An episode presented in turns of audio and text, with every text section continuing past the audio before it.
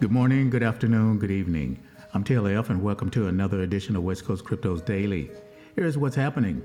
According to data from on chain and social metrics crypto platform Santiment, interest in buying the dip has hit a six week high as many altcoins dropped back to early March levels.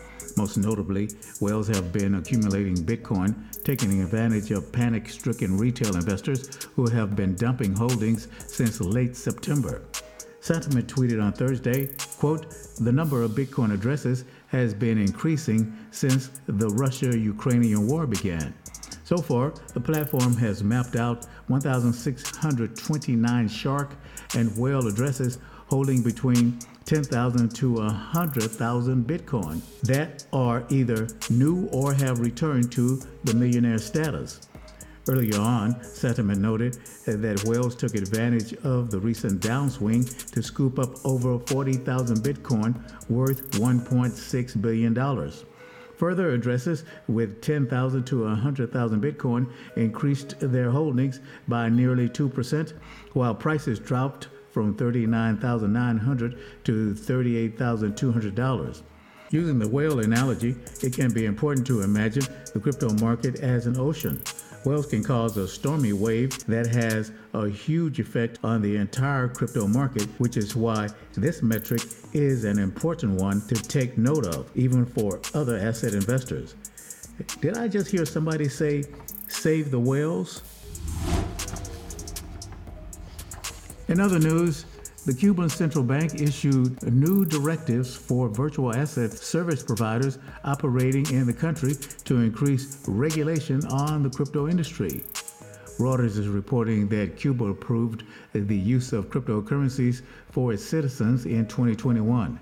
In the official journal of the bank, published on April 26, it stated any crypto project looking to operate in the country would have to apply for a license with the regulator and be valid for only one year initially. The move has led some to believe that Cuba's crypto adoption might be a way for it to avoid U.S. sanctions. The U.S. has heavily sanctioned the island nation for decades, making it difficult for its financial system to thrive. Cubans have little to no access to the traditional financial markets and payment system. And due to the U.S. trade embargo, they don't have access to debit or credit cards for international payments. Crypto adoption in Cuba has grown significantly since the introduction of mobile internet a few years ago.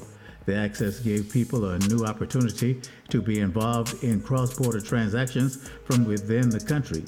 Speaking on the new rules, a former economist at the Cuban Central Bank said, quote, if the central bank is creating a cryptocurrency friendly legal framework, it is because they have already decided that it can bring benefits to the country. Although it doesn't see Cuba adopting crypto as its national currency, he believes that it can still offer the country a good alternative. This can reduce the cost of these international transactions and generate an alternative to operations in dollars less sensitive to sanctions.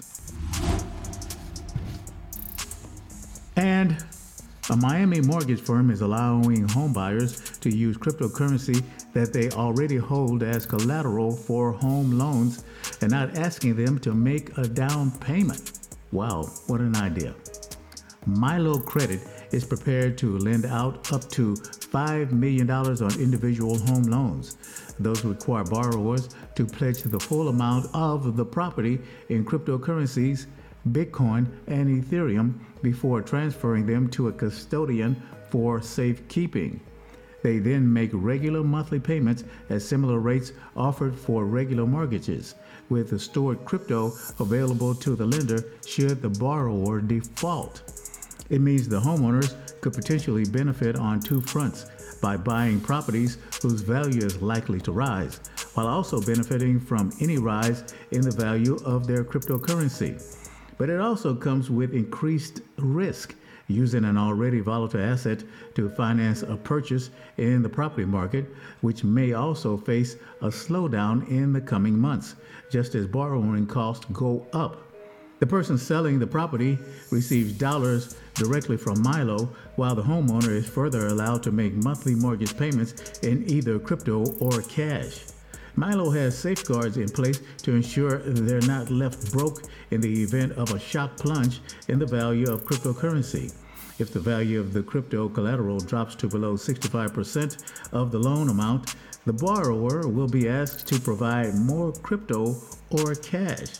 And if the value of the crypto drops below 30%, Milo will immediately liquidate the, Bitcoin or Ethereum and store that amount in traditional US dollars. I hope it works out. Well, that's going to do it for another exciting episode of West Coast Cryptos Daily. Thanks for being there. Thanks for checking in. We'll see you next time. And remember, cryptos are real. WestCoastCryptos.com.